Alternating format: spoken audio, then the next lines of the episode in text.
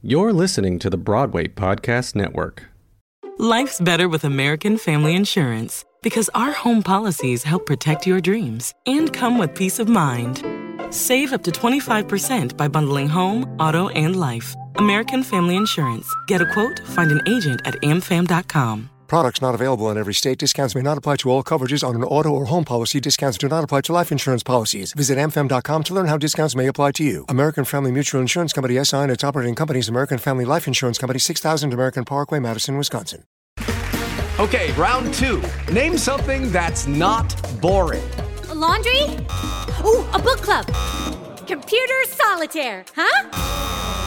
Ah, oh, sorry, we were looking for Chumba Casino. That's right. ChumbaCasino.com has over 100 casino style games. Join today and play for free for your chance to redeem some serious prizes. ChumbaCasino.com. No purchase necessary. Full prohibited by law. 18 plus terms and conditions apply. See website for details.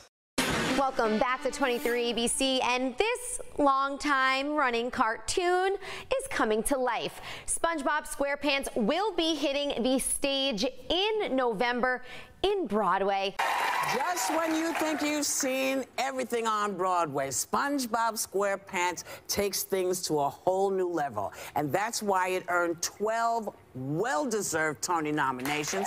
One of a Kind show is wowing audience. Original songs written by Steven Tyler, John Legend, uh, Cyndi Lauper, goes on and on and on. And this is one of the stars, Ethan Slater. Sounds like a lot of... Hoopla! It sounds like a lot of... Hoopla! Sounds like a... Hoopla! Hoopla! Sounds like a lot of hoopla to make over a little Krabby Patty, right? Wrong! Are you ready, kids? Aye, aye, Captain! I can't hear you! Aye, aye, Captain! Oh! You know what comes next. For many of us growing up, this scene was a familiar sight. We'd wake up on a Saturday morning with the sun peeking in through the window. Then, with our Batman or Powerpuff Girl pajamas on, we'd trek to the kitchen where we'd pour a delicious bowl of Cocoa Pebbles, turn on the TV, and sit down on the couch to be pulled into the world of the Nicktoon. Vibrant colors would dance across our eyes as we watched to see what trouble Rudy Tabootie would get in on the newest episode of Chalk Zone, or how Cat Dog would beat each other's throats this week. It was a glorious time to be a kid, when being a kid was all we really had to be. However, even if you didn't grow up with Saturday morning cartoons in the late 90s to early 2000s, chances are still high that we still share a connection to one particular nautical creature SpongeBob SquarePants. If anything, as the time passed, SpongeBob has become even more ingrained in society. He's everywhere on backpacks and clothing, in video games, movies, even in hip hop music. As of 2019, that bright yellow sponge is now a nearly $13 billion industry, which has been on the air since 1999 and shows no signs of slowing down. Looking at that in perspective, that is a remarkable run. Especially when considering that the year that SpongeBob premiered, it was in the same lineup as shows like Rugrats, Cat Dog, Rocket Power, and the criminally underrated Kablam!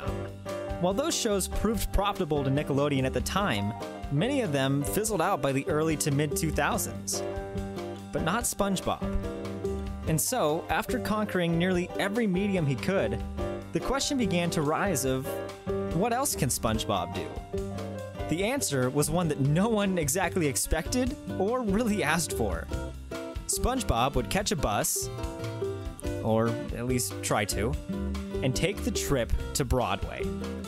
Reaction to the announcement was mixed, to say the least, especially when considering that the subject of the show was a global intellectual property, or IP. Now, IP is a business term that, if I tried to explain it at length, it's highly likely that all of our heads would explode. So, let me try my best to make it simpler.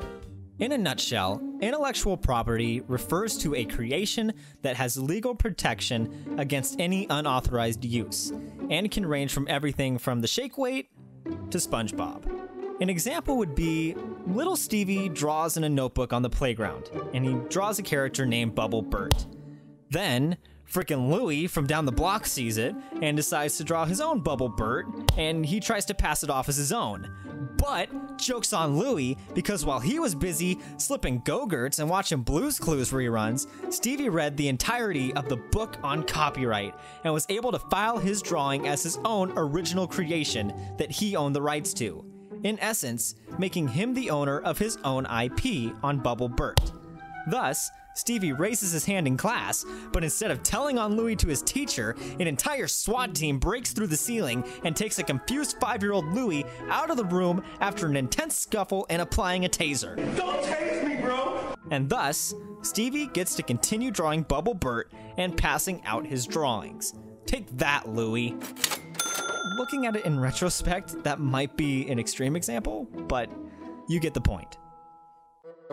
Well known IPs don't exactly have the best track record on Broadway, with shows like Spider Man and American Psycho burning out quick. It seemed that no matter how much money would be thrown at these shows, they were always destined to be critically ripped apart and to close with a whimper. But when SpongeBob premiered, something remarkable happened. The show was a hit, not just commercially, but also critically. Now, it wasn't a small task to bring SpongeBob to the stage, let alone to make it a success. And yet, while a lot of people know about the show itself, not many people know about the story that went into making it a reality. It's a story about an unlikely Steppenwolf director and a billion dollar corporation who somehow worked together to make a big budget musical that didn't sacrifice art in the process. After you all requested it and voted for it, it's time to learn more about the history and unexpected success of SpongeBob SquarePants on Broadway.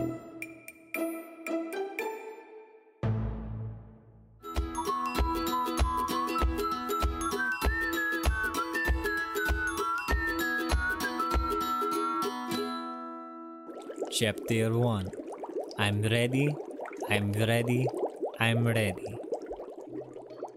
The year is 2017, and the cast is putting the final touches on SpongeBob SquarePants the musical before opening at the Palace Theater in New York City. It is here that we find director Tina Landau. Landau's career up to this point was defined by producing experimental indie vibe theater, often dealing with complex, isolated characters as they fought against their environment. With productions like William Saroyan's Time of Your Life and Tracy Letts' Superior Donuts under her belt, not many could exactly see her at the helm of SpongeBob SquarePants the musical. Even Landau never saw it as a possibility, turning down the pitch already once 10 years prior. She felt that there was no way to bring the show to the stage in a compelling and convincing way, and honestly, she wasn't the only one. It was a daunting and near impossible task to bring a beloved animated character to life without coming off as campy or insulting. Now, a live action SpongeBob show wasn't a new concept. But what Nickelodeon had been working with up to this point wasn't exactly up to Broadway standards. The show SpongeBob Live at the Nick Hotel in Orlando proves to be a great example that while SpongeBob may look cute on the television, in reality, yeah, he wouldn't hesitate to stab somebody.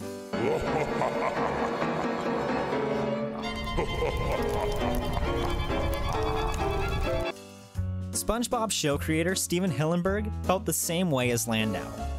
He was afraid that the show would end up focusing too much on spectacle and fluff, which went against everything that he felt SpongeBob represented. With Viacom, the parent company of Nickelodeon, and a multi billion dollar corporation involved, it could be assumed that no matter what the show was going to be, it would be staged so that they could capitalize on the SpongeBob name once again. However, much to the surprise of Landau, her agent wrote back to her to let her know that Nickelodeon wasn't producing the show to be a cash grab. The only way the show would be greenlit to move to Broadway would be if it effectively brought something new to the SpongeBob name, and in turn would elevate the brand by using it as a vehicle to do something new and unexpected.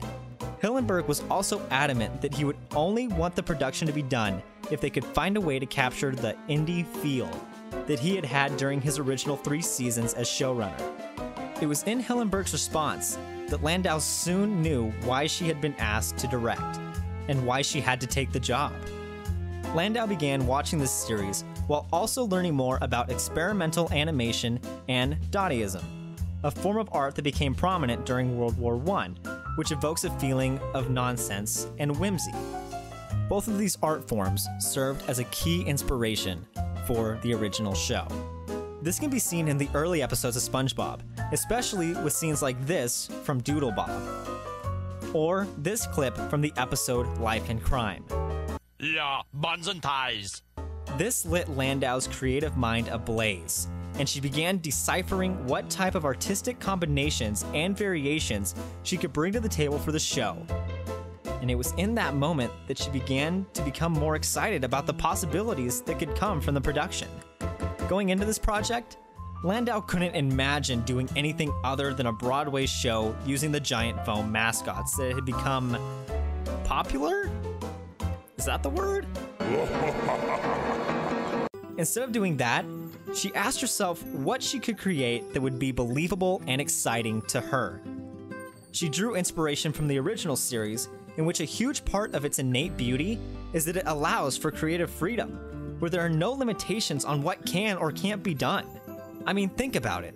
The show follows a dish sponge who's best friends with a starfish and a squirrel from Texas that wears a spacesuit and lives in a giant tree dome. A pretty far cry from Perry Mason.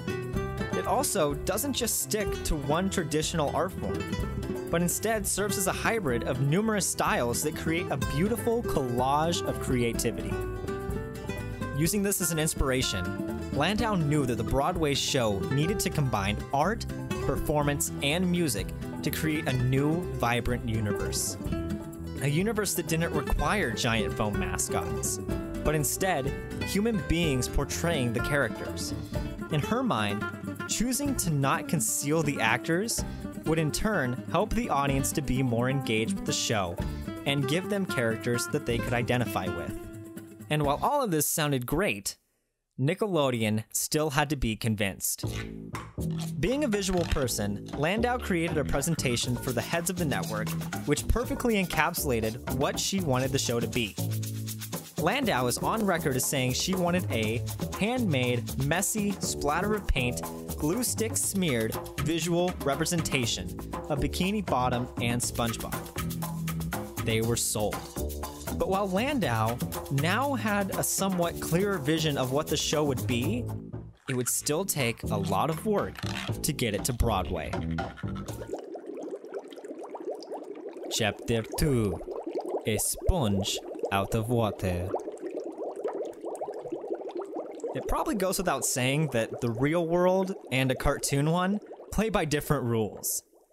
In the real world, we're stuck having to obey the laws of physics, where no one can fly, our limbs can only stretch as far as our bodies allow, and safes falling on people, it typically results in death or at least serious injury. But this is part of what makes watching cartoons so much fun. There's no limitations on what's possible. In the land of the cartoon, it's entirely believable that a 4 inch sponge can be a fry cook for hundreds of anchovies using a hydrodynamic spatula with port and starboard attachments.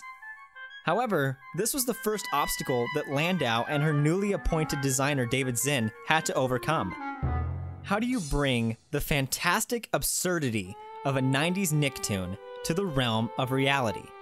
It was a daunting task, and the only way to conquer it was to make it smaller. Instead of focusing on finding the solution in one lump sum, Landau instead decided to take it piece by piece. The first year or so of the process was dedicated to defining a movement vocabulary to translate the logic that's abundant in the cartoons into a type of physics that our world operates by. The definition of this vocabulary came from determining how the characters of Bikini Bottom would move through their everyday lives, with the main focus being on how they walked. Roughly three years after she had received the email asking her to helm the project, and before they even had an idea of what the story for the show would be, Landau began holding workshops focusing on the visual and physical aspects of bringing SpongeBob to life. Various performers would gather into a rehearsal space where Landau would start the sessions with a simple message. She would say, We're going to make a lot of stuff, and no one owns anything. It's all going into a giant pile in the middle of the room, and we're going to pick out the best of the best. The room became a giant playground for the performers, in part because Landau wanted it to feel that way. She didn't want to limit or restrict anything, because in doing so, it would rob the production of the spirit of the original series, where everything has to be thrown at the wall. And after they run out of things to throw, pick up the kitchen sink. Landau's process of selecting what worked and what didn't work came from an unlikely place, but would ultimately play a large role in the success of the creation of the show. Just in time, man. Yeah? Yeah. For what? It's good stuff. The last one, the kind, man. One hit we. The last you guys like two to three days. How much is it? Your price. Make it disappear.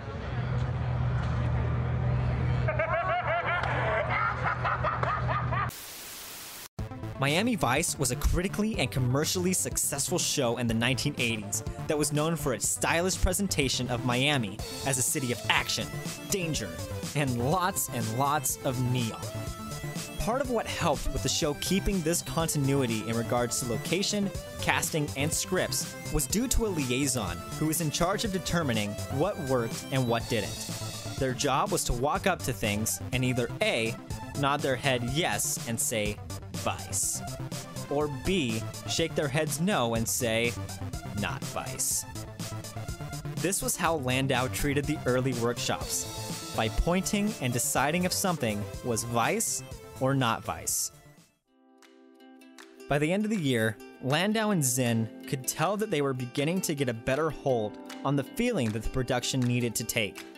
The show wasn't going to be an imitation of the cartoon, and instead was going to take place in its own universe, while still paying homage to the original series. The design of the characters would be scaled back, and no foam suits would be used, besides the occasional ones like Larry the Lobster. With the feeling of the show established, and having a source that thrives off as much macabre humor as SpongeBob does, Landau knew that she needed to bring on board a playwright who could channel that. And who better than Kyle Jarrow? Jarrow was no stranger to off the wall humor, with the first play of his playwriting career being Alex Timbers' 2004 A Very Merry Unauthorized Children's Scientology Pageant, as a part of Les Frères Corbusier, which is touched on in our Bloody Bloody Andrew Jackson video. Upon being approached for the production, Jarrow would have the same reaction that pretty much the rest of the cast, crew, and soon audiences would share. They're making SpongeBob into a musical? One of the most important criteria that needed to be checked off the list for him was to make sure that the form matched the content. Before jumping on board, Jarrow had to be certain that a Broadway musical was the right way to tell that character's story. It only took three minutes of a pitch before he was sold. Around the same time, Landau also began the intimidating task of casting one of the most recognizable cartoon characters in modern history. The audition process would be simple numerous three day workshops that focused on movement and creativity.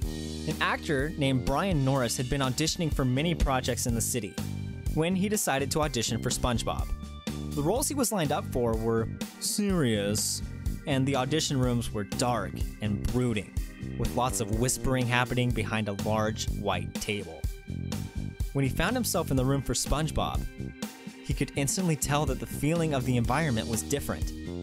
It was warm, inviting, and above all else, fun.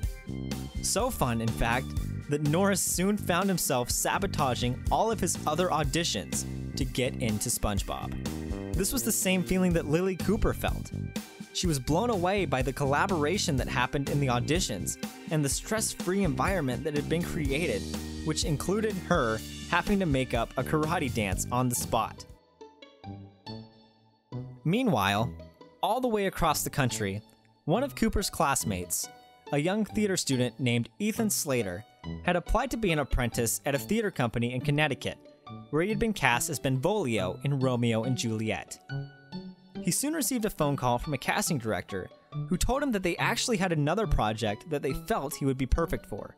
Sitting in his friend's dorm room, holding a SpongeBob plushie, and looking at a SpongeBob poster, Slater opened up his email to see something waiting for him, with the subject line Untitled Tina Landau Book.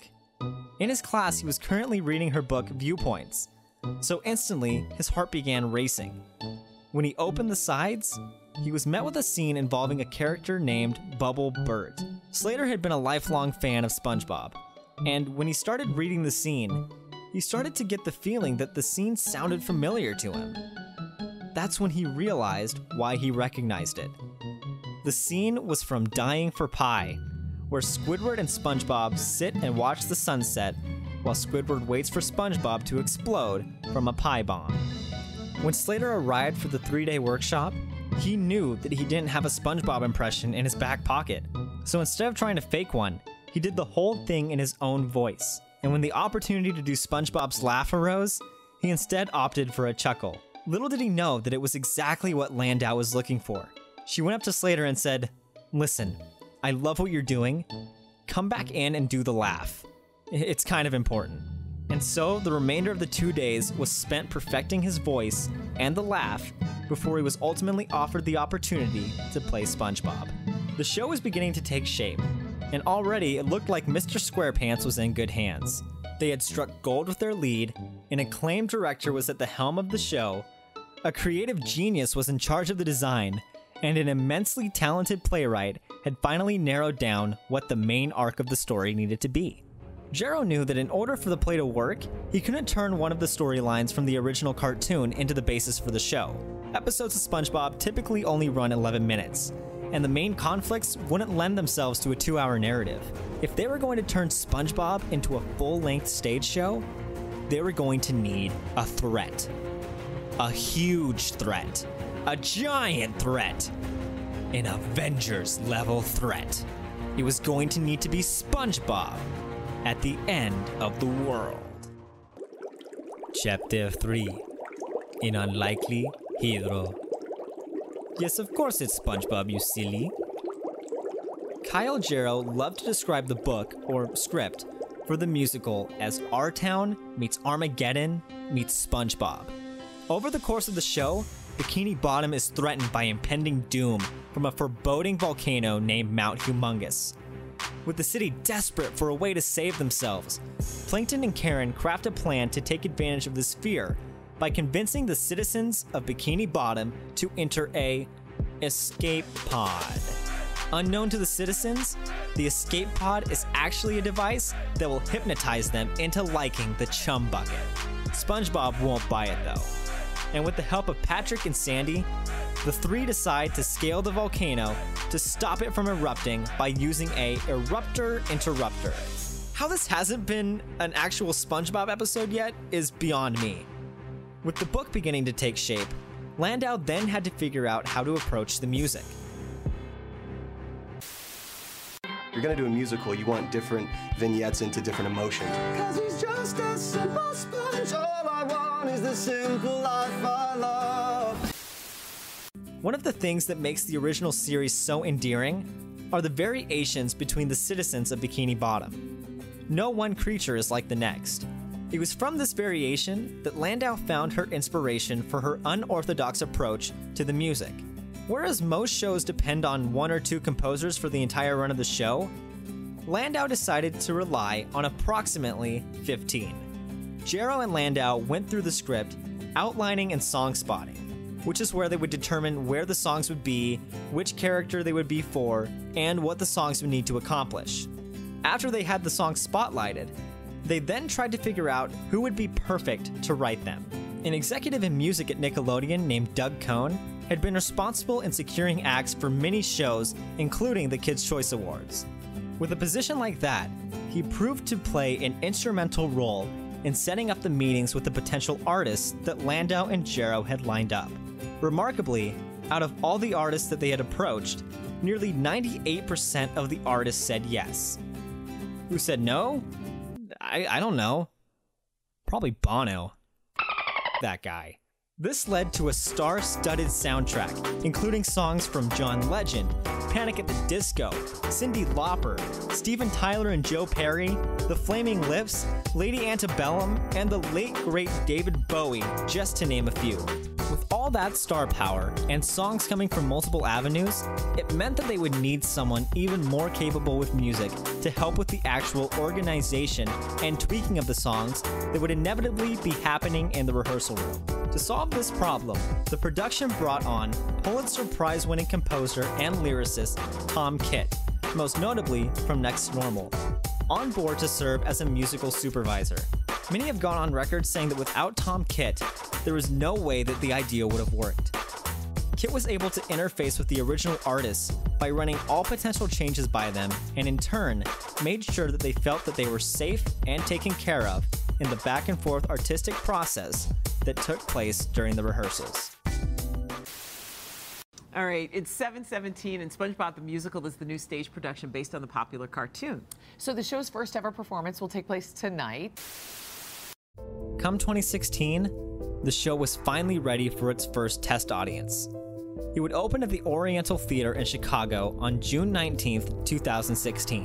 When it comes to theater, Chicago has one of the smartest crowds in the world. This was a critical moment. They had to know if the show was able to appeal not only to kids, but also to adults. When the curtain fell on the first night, the cast and crew waited on pins and needles to see what the reception would be. They all had experienced skepticism when signing on for the show, and they were sure that the theater going audience felt the same way when deciding whether or not to go see it. The question was would they be able to win them over? The answer was either a yes or a it's almost there. The Chicago production received rave reviews with numerous reviewers praising the cast, music, book, and design. Perhaps the most impactful review came from Dean Richards of WGN TV, stating that the story is multi layered for kids and adults. It all adds up to one of the most fun, well produced, and best acted shows Chicago has seen in a long time. In total, the production had to wait a year and a half before finally securing a theater on Broadway. But now having a theater secured, Landau knew that it was time to start editing after one of her directing friends watched the show and told her everything is amazing and everything goes on for too long. Landau took this to heart and started trimming the show to make sure that it didn't linger on moments for too long. As a result, the show got tighter and funnier. Set and costume designer David Zinn was able to turn the prestigious Palace Theater in New York into the nautical world of Bikini Bottom, with a breathtaking design that welcomed the audience into the show. Much to the same vein as Alex Timbers in Bloody Bloody, Landau and Zinn wanted the audience to feel like they were a part of the show, as opposed to watching it through a box. Like every other aspect of the show, Zinn didn't want to do an imitation and instead dedicated himself to creating a design that captured the essence of Bikini Bottom. When looking at the original cartoon, the city is made up of objects that have been dropped onto the ocean floor. Using this as inspiration, the kelp was made from pool noodles, and hula hoops were used to make corals. It could have been so easy to spend the budget on expansive, lavish sets and props. But by Zinn deciding to take the inventive and practical approach, he also found himself finding a way to infuse the big budget, commercial behemoth of a show with the same indie feel that Landau and the original show were inspired by.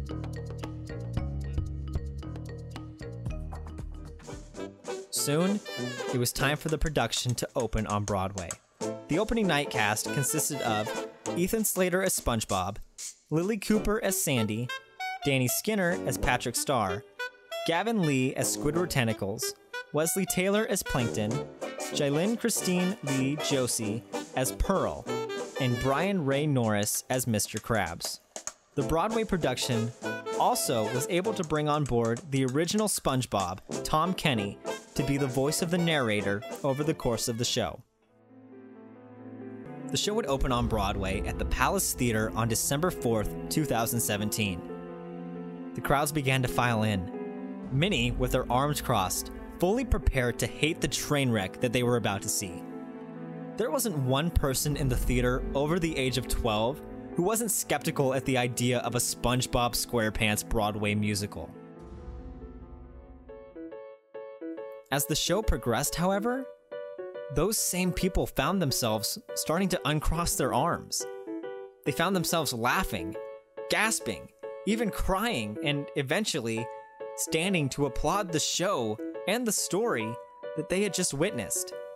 Once again, the show was able to defy expectations, and it became a critical and commercial hit on Broadway. By the time that the Tonys came around, the show was able to tie the producers and Hamilton for most nominations, ranking in 12, but somehow only winning one. That award went to David Zinn for Best Scenic Design. The show would continue to run for 327 regular performances before ultimately closing on September 16, 2018, due to a decline in ticket sales, with many kids going back to school, and mainly in part due to a renovation on the Palace Theater taking place. Plain and simple, the deck was stacked against SpongeBob SquarePants the musical from the very first email.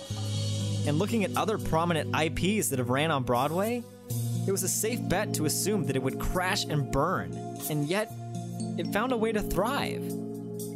The question is how? Chapter 4 Not just a simple sponge. Let's get one thing out of the way. We live in interesting times. I mean, have you seen TikTok? The world used to operate in a different way. People used to wake up, go to work, come home, eat dinner with the family, and then go to sleep. There was still a sense of privacy where people could disconnect from the world by closing the door to their house. But we now live in a world where we're all connected and where it's more difficult than ever to get away from that.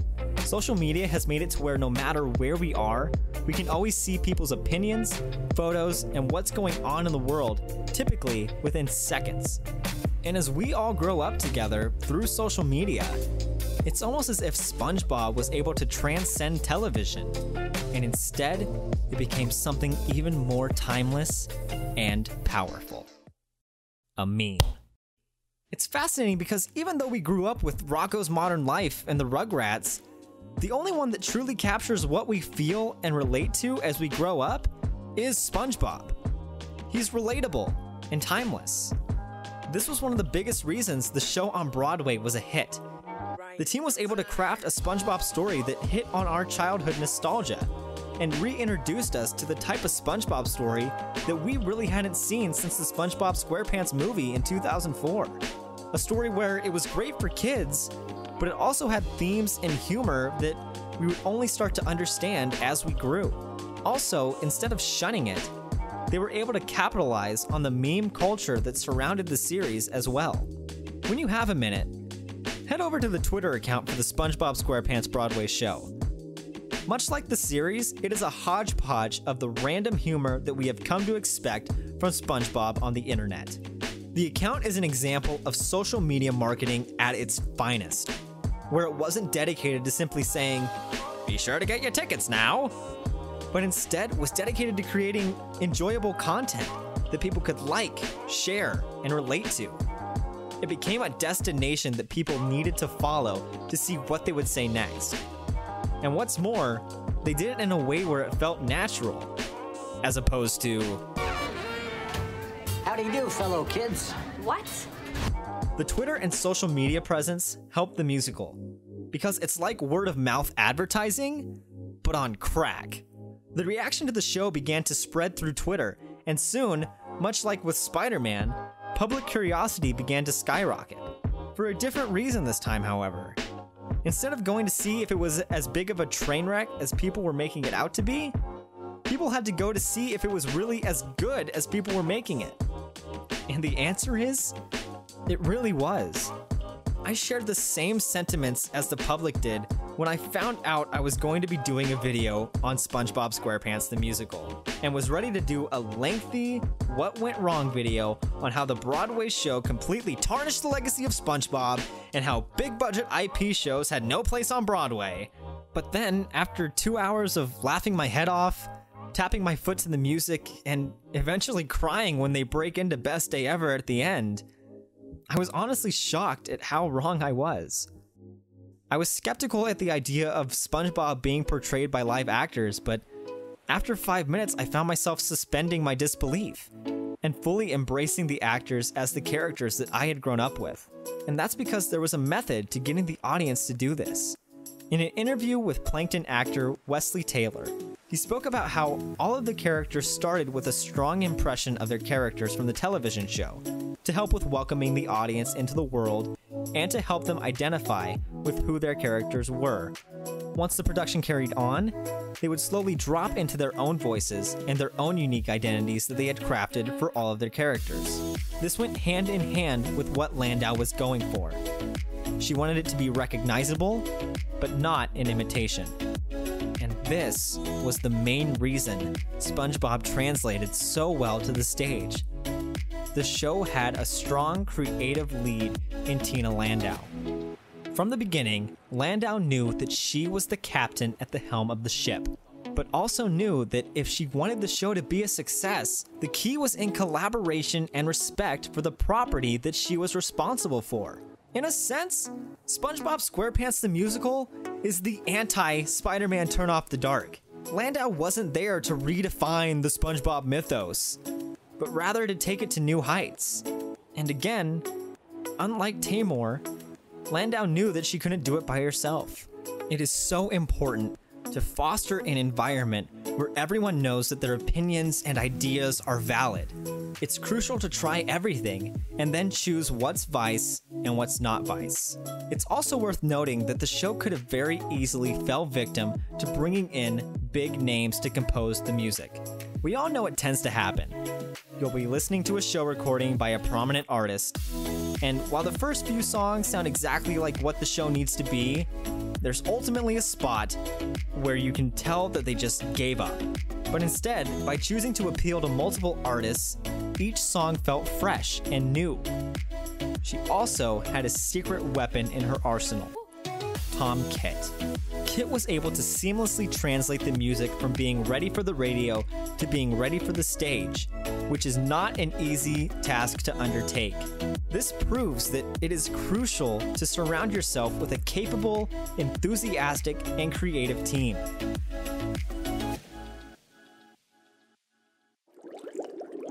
Chapter 5 The Conclusion. Was that a boring end title? SpongeBob should not have worked as a live action musical. And yet, against all expectations, it did. The main reason for that success is that they stayed true to the character and what the original show stood for in terms of experimentation, innovation, and heart. Could have very easily gone the cash grab route, where SpongeBob runs on stage in a foam costume and asks people if they'll help him get the Krabby Patty secret formula back from Plankton. But they instead defied conventional wisdom. They defied the easy route and they knew that SpongeBob could teach lessons and connect people of all ages.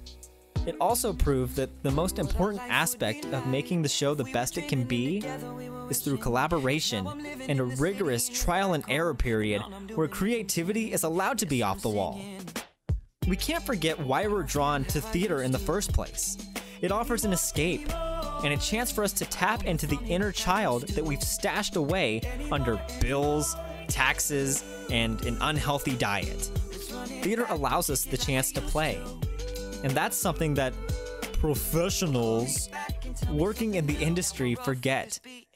They take their work too seriously, to the point where they get too focused on reviews and awards that they forget to play and have fun creating something. The artistry gets suffocated by ego and capitalism. You have to realize that if you're lucky enough to be doing something like theater either as a career or even just as a hobby, you're in a powerful position where you are actually creating something. The only limitations come from your mind. If you want to be truly successful and happy with the work you're creating, you have to remember to play. This sense of play can trace itself back to the indie feel that was so important to the father of SpongeBob, Stephen Hillenburg, when he was creating the show in the late 90s. And I can be sure that wherever Hillenburg is watching, Landau and the entire cast and crew of SpongeBob the Musical were sure to be giving him the best day ever. So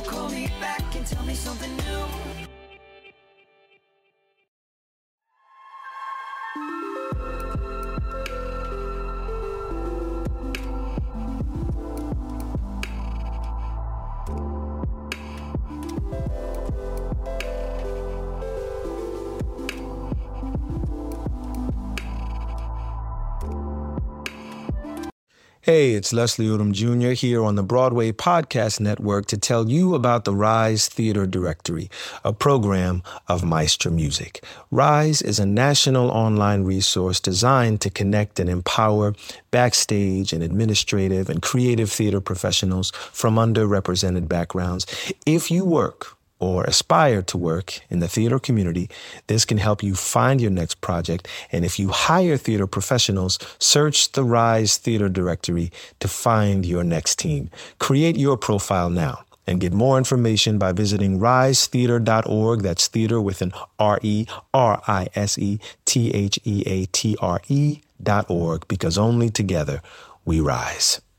Hello, it is Ryan, and we could all use an extra bright spot in our day, couldn't we? Just to make up for things like sitting in traffic, doing the dishes, counting your steps, you know, all the mundane stuff. That is why I'm such a big fan of Chumba Casino. Chumba Casino has all your favorite social casino style games that you can play for free anytime, anywhere with daily bonuses. That should brighten your day a little. Actually, a lot. So sign up now at chumbacasino.com. That's chumbacasino.com. No purchase necessary. Group. Void were prohibited by law. See terms and conditions. 18 plus.